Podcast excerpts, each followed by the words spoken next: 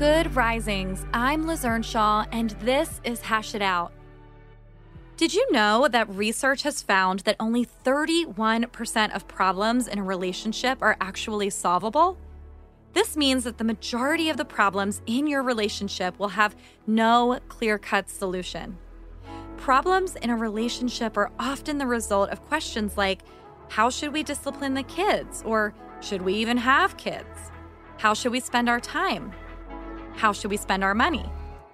When problems are solvable, couples can look at their options and come up with agreements and solutions without getting into frustrating conflict loops. However, 69% of the conflicts we have with the people we love are not solvable. They are what we call perpetual. This means that while the topic might seem straightforward, you and your partner will struggle to work through it because there's some deeper meaning, experience, or desire beneath the surface preventing the ability to find solutions.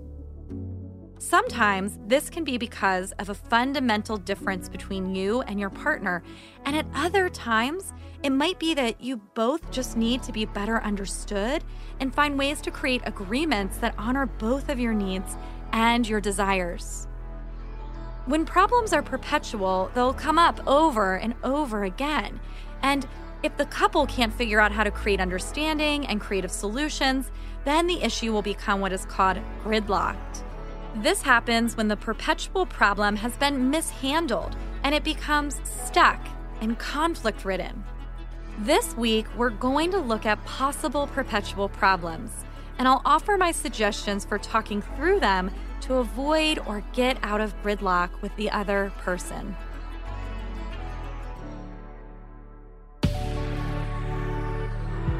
I'm Liz Earnshaw, and you can find me at Liz Listens. Thank you for listening to Good Risings. If you enjoy this podcast, please let us know by leaving a review. We love hearing from you. Until next time, love on your loved ones, and when that gets hard, Tune in to me to hash it out.